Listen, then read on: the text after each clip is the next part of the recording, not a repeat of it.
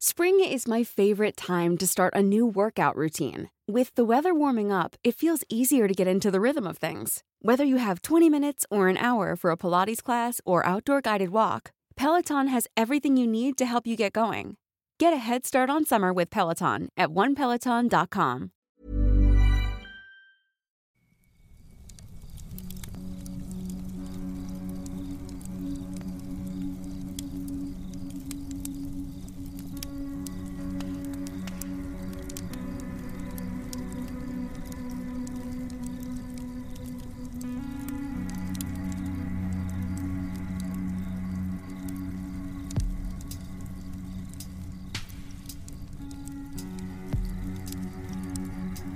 Ikatlong Kabanata Ang Nawawalang Kawan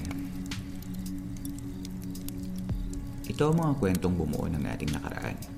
Mga kwentong unang naririnig sa mga liblib na lugar o mga pinakatagong bulong-bulungan.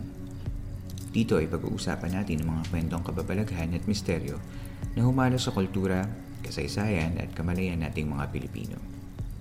Ang aking campsite ay isang safe space at bukas para sa lahat ng gustong makinig o kahit gusto mo lamang tumahimik at magpahinga. Ako ang iyong campmaster na si Earl at ito ang Philippine Campfire Stories.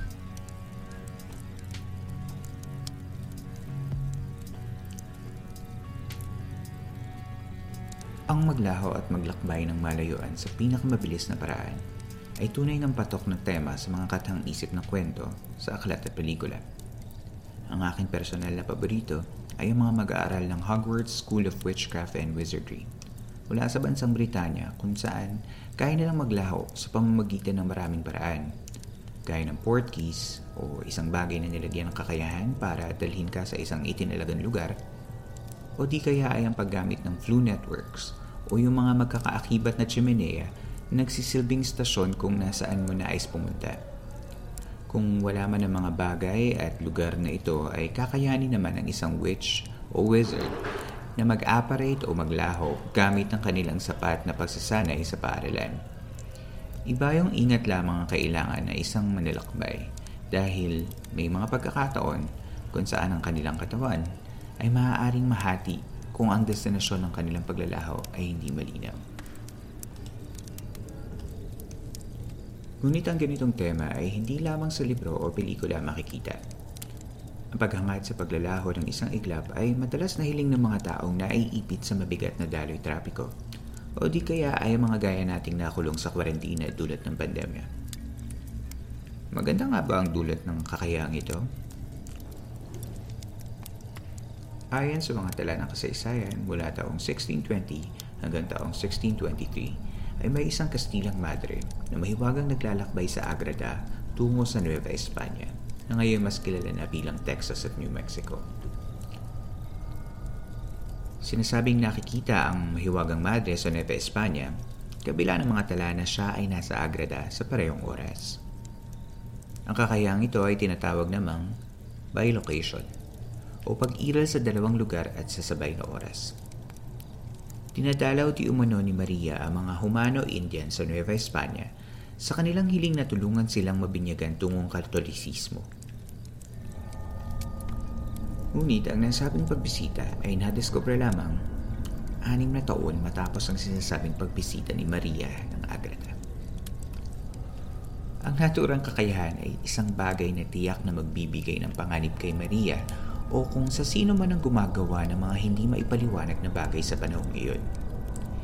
Itinuturing itong gawa ng puwersa ng dilim, lalo na kung hindi ito maipaliwanag ng mga tagapamahala ng mataas na pagsisiyasat o High Inquisition. Ngunit bilang si Maria ng Agreda ay isang tapat na tagaulat ng dati hari ng Espanya na si Felipe Ikaapat, si Maria ay hindi lamang nakatakas sa mga High Inquisitors bagkus ay tinuring pang mapaghimala at kagalang-galang.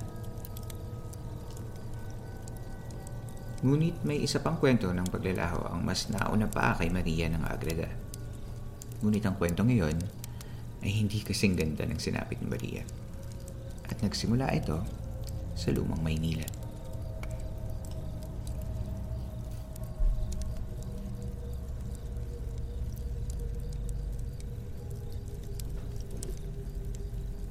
Taong 1593, nang magpadala ng mga kawal ang hari ng Cambodia patungo sa Islas Pilipinas para kumatawan sa kanyang ngalan.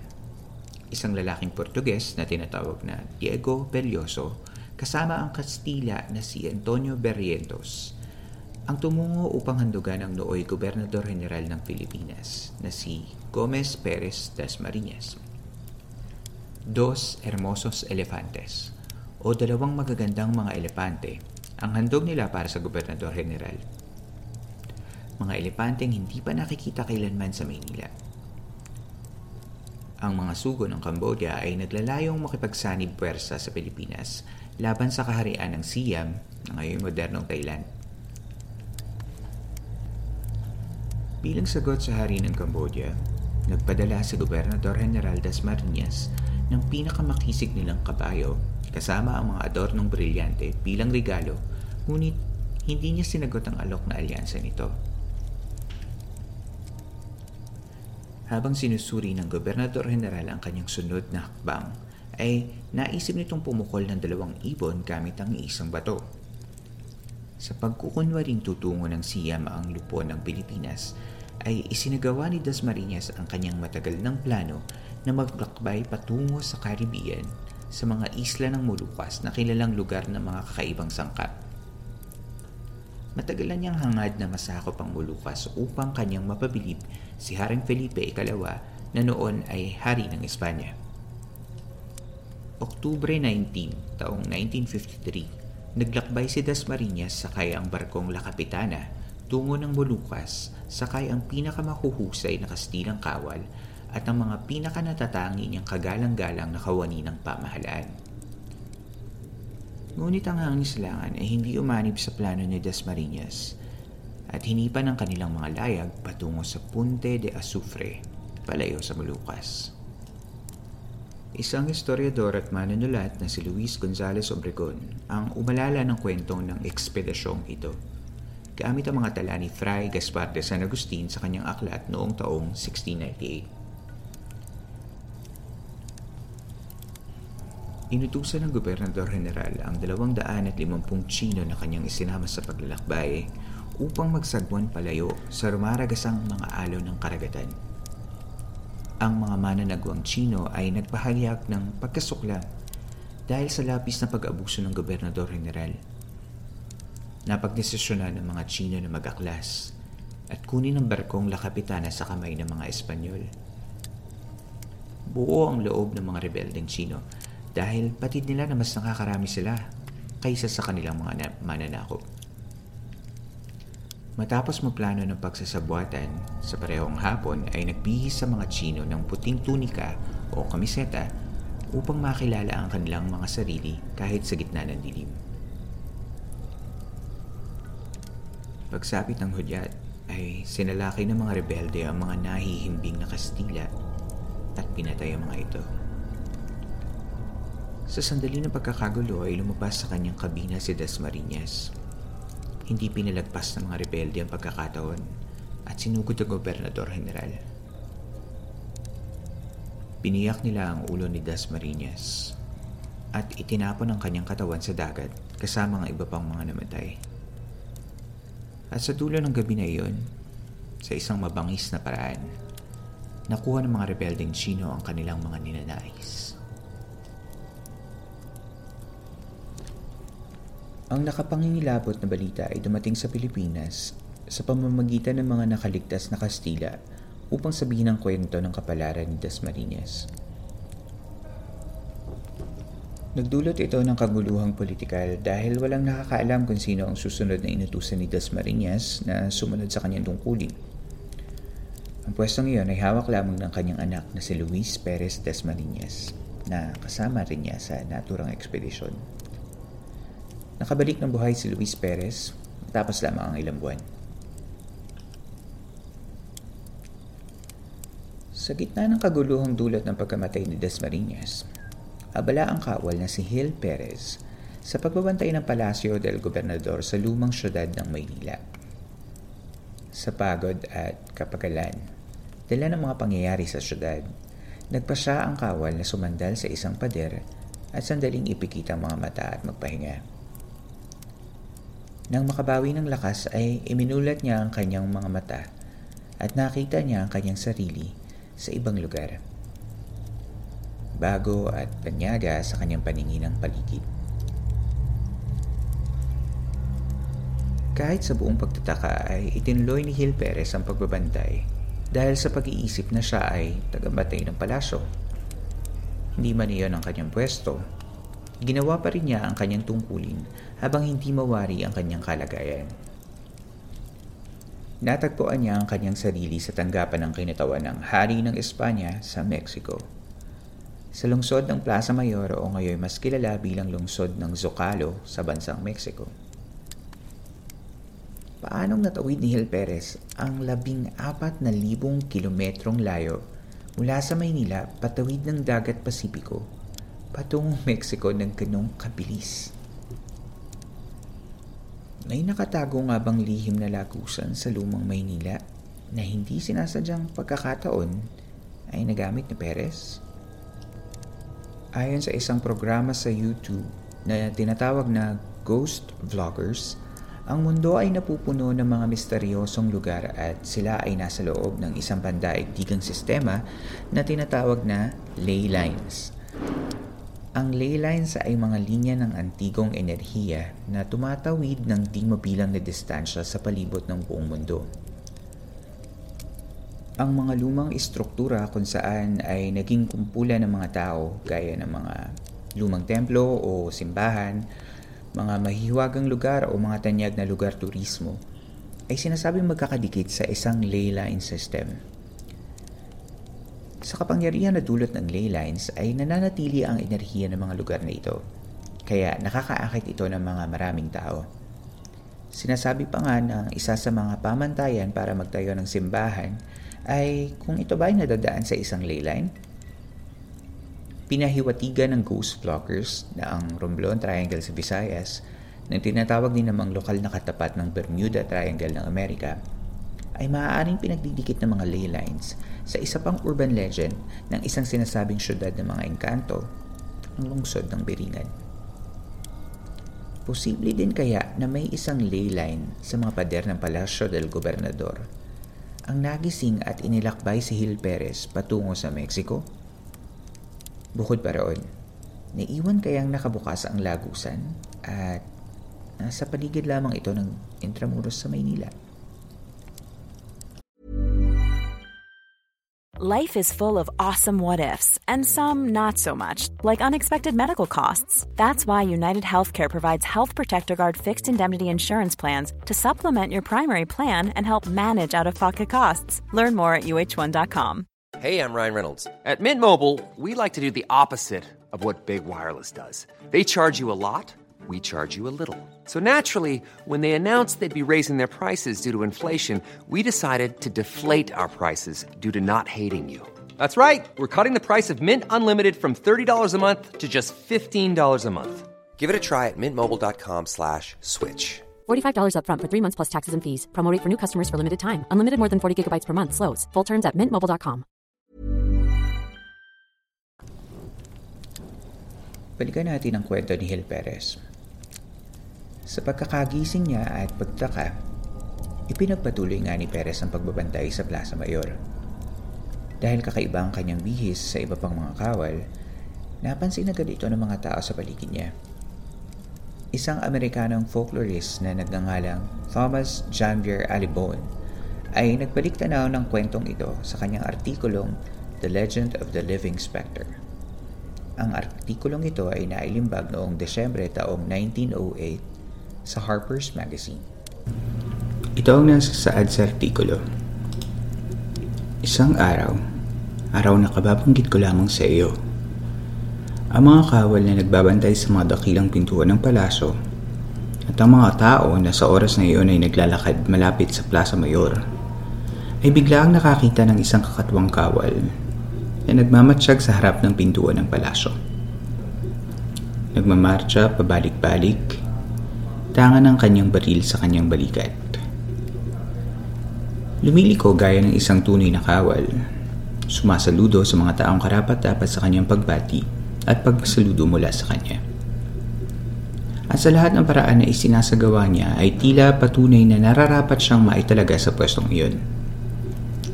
Ngunit ginagawa niya ang kanyang pangapagmamatsa at ang kanyang pag-aayos pati ang kanyang mga pagbati ng may mukha ng pagkamangha. Kitang-kita ang kanyang pagtataka kung sino ang lahat at ito ay tila nakakasilaw at nakahuhumaling. Di nagtagal ay dumating ang kapitan ng mga kawal na may katanungan kung sino ang kakaibang lalaki at bakit siya nasa estasyon kung saan hindi siya itinalaga. Si Hill Perez, na inilarawan bilang isang ginoong may pinag-aralan na nasa bandang 40 anyos, ay nagsimula tungkol sa kanyang nakamamanghang kwento na hindi man lamang natinag kahit sa matalas na mga tanong ng kapitan. Inilahad ni Hill Perez ang kanyang pangalan at naatasan siyang magbantay sa palasyo ng gobernador sa Maynila ngunit sa hindi maipaliwanag na paraan ay nagising siya sa ibang lungsod at pinagpatuloy lamang ang mga gawain sa kabila ng kanyang pagtataka. Dagdag pa niya na ang gobernador general ng Islas Pilipinas na si Gomez Perez Dasmariñas ay pinatay ng mga rebelding Chino sa isla ng Molucas noong gabi bago siya magising sa Plaza de Mayor. Sa ulat na ito, hindi malaman ng kapitan kung paano ipaliwanag ang bagay na kanyang naririnig. Isang komandante na nagsasabi ng isang ulat na ang isang gobernador mula sa libo-libong milya ang layo ay pinatay noong nakaraang gabi. Ang kinitawan ng hari na si Luis de Velasco ay nagpaganap ng pag-uusisa kay Gil Perez. Ngunit narinig lamang ang mga parehong salita na binitawan ni Perez sa kapitan. Inalis ng kinitawan ng hari ang kanyang sarili sa hindi maipaliwanag na sitwasyon at ipinasa ang kaso ng kakaibang kawal sa Holy Office Inquisition.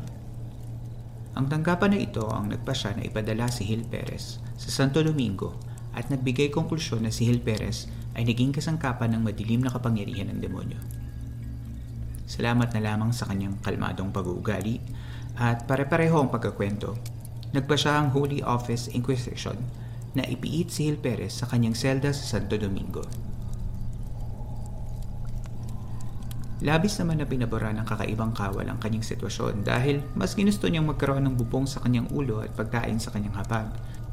Sa halip na bumalik at isugong muli upang makipag-aaway lamang sa mga gubat ng Pilipinas.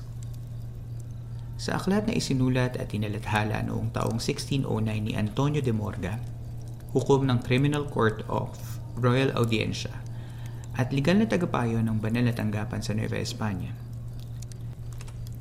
Nabanggit na ang pagkamatay ni Gomez Perez Desmariñas ay katakatakang nalaman nga sa Mexico sa parehong araw, ngunit di mawari kung paano ito nangyari. Ang parehong libro ay binigyang pansin ng pambansang bayani ng Pilipinas, si Dr. Jose Rizal, noong taong 1890. Sa pahina 31, Naglagay ng komento si Rizal na nagsasabing pinangkit ni Fray Gaspar de San Agustin ang parehong katotohanan. Dagdag dito na nakita ko ay nagsasabi sa amin na isang sundalo ay dinala ng mga mangkukulam mula sa Maynila hanggang Mexico. Upang ang katotohanan sa araw din iyon ay nalaman doon. Ang kawal ay kalaunang tinukoy na taga Maynila ng Holy Office Inquisition Gaya ng patotoo ng mga nagsabing nakilala niya. Si Morga, marahil dahil sa hindi pagbibigay pagpahalaga ng mga kwentong ito, ay mahigpit na sinabi nito na ang kakaibang kawal ay hindi nakilala hanggang sa dumating si Don Juan de Velasco noong buwan ng Nobyembre taong 1594. Yun ay labing tatlong buwan pagkatapos ng mga nangyari. Ang mga bagay na ito ay hindi nakakagulat dahil ang mga librong naisulat noon, maraming mga himala ang nangyari sa mga panahong na iyon ang pinakasimpleng mga bagay ay sinasabing kamangha-mangha at ang mga kamangha-mangha ay mas kapanipaniwala kaysa sa natural. Nahigit sa lahat ng pananampalataya. Nang mapatunayan ang katotohanan sa kanyang kwento, si Gil Perez ay pinalaya mula sa kanyang selda sa Santo Domingo at ipinatapon sa kanyang pwesto sa Maynila sa pamamagitan ng pabalik na galyon mula sa Acapulco. Nasanay na siya sa kanyang komportableng pamumuhay sa kanyang piitan sa Santo Domingo na kaya't natatawa siya sa kanyang sarili sa katotohanan na ang isang kawal na nasa gulang niya ay kailangang palayasin mula sa kanyang payak na pagtigil sa kulungan at ibalik sa pakikipaglaban at pagbabantay. Sa oras na ito, ang kanyang paglalakbay ay hindi agad-agad o kakaiba. Sumakay si Hil sa galyon at muling bumalik sa Maynila. Ano man ang nangyari pagkatapos ay hindi na natagpuan sa anumang mga talaan ang kakaibang kawal. Hanggang sa araw na ito, ang kanyang kakaibang pakikipagsapalaran ay nanatili sa isipan ng mga nagnanais na malaman pa ang mga nangyari sa kakaibang kwentong ito. Paggaman ng teleportation o paglalaho sa isang lugar tungo sa ibang lugar gaya ng nangyari kay Hill Perez, ay itinuturing na imposible at pinagsinayahan ng isang kathang isip ng industriya ng agham. Hindi sumasang-ayon ng ilang physicist dito. Sumulat si Tom Spender sa BBC News noong 2017 at sinabi na ang mananaliksik na Chino ay nakapag-teleport ng isang photon mula sa desyerto ng Gobi papunta sa isang satellite na 500 kilometrong layo sa itaas ng kalawakan. Ito ay nakamit sa pamamagitan ng quantum entanglement o isang proseso kung saan ang dalawang partikulo ay gumagalaw bilang isa na walang physical na connection sa pagitan nila. Ito ay katulad ng pagpapadala ng isang fax message kung saan ang dokumento na nakasulat sa isang dulo ay ipinadala sa pamamagitan ng isang koneksyon at nakokopya sa kabilang dulo. Gayunpaman, ang pagpapadala ng isang photon ay hindi kapareho ng pagpapadala ng isang buong tao dahil kakailanganin nito ang napakalaking dami ng enerhiya at ang sangkatauhan ay malayo pa sa pagtuklas kung paano ito gawin. Nabanggit din ng mga historiador na ang kwentong ito na unang sumikat noong taong 1698 sa pamamagitan ng aklat ni Fray Gaspar de San Agustin na Conquistas de las Islas Filipinas ay pagkalipas lamang ng isang daan at limang taon matapos itong mailathala. Kung ang karaniwang haba ng buhay ng tao sa ikalabing anim hanggang ikalabing pitong siglo ay mas mababa pa sa tatlumpung taong gulang. Nangangahulugan na ang kwento ni Hil Perez ay tatlong beses pang naisalin-salin bago ito matagumpay na nadokumento ni San Agustin. Ito ay maaaring mga hulugan na ang kwento ay nagpasalin-salin sa paraan na maihahatid ito sa pinakagiliw-giliw at kontrobersyal na paraan. Ngunit kung mayroon tayong hindi maitatanggi, ito ay ang katotohanan na inilathala ni Fray Gaspar de San Agustin ang kwentong ito kasama sa kanyang aklat na inilimbag sa Madrid, kung saan itinuring ito bilang panitikang Agustinian tungkol sa pagsakop ng mga Kastila sa Pilipinas. Ang aklat na ito ay nagtala ng paghahanda sa ekspedisyon ni Miguel Lopez de Legazpi, pati na ang proseso ng pagpili sa mga praile na makakasama sa ekspedisyon at ang sigasig ng mga nais sumali sa paglalakbay upang ipangaral ang ebanghelyo ng kanilang simbahan. Ano man iyon na hindi maipaliwanag, nangyari ang kwento sa ilang piraso ng katotohanan na ang isang partikular na kawal ang nasa Maynila ng araw ng pagkamatay ng Gobernador General at ang parehong tao ay natagpuan sa Mexico City kinabukasan. Hey, it's Paige DeSorbo from Giggly Squad. High quality fashion without the price tag. Say hello to Quince. I'm snagging high-end essentials like cozy cashmere sweaters, sleek leather jackets, fine jewelry, and so much more. With Quince being 50 to 80% less than similar brands and they partner with factories that prioritize safe ethical and responsible manufacturing. I love that. Luxury quality within reach. Go to quince.com slash style to get free shipping and 365 day returns on your next order. quince.com slash style.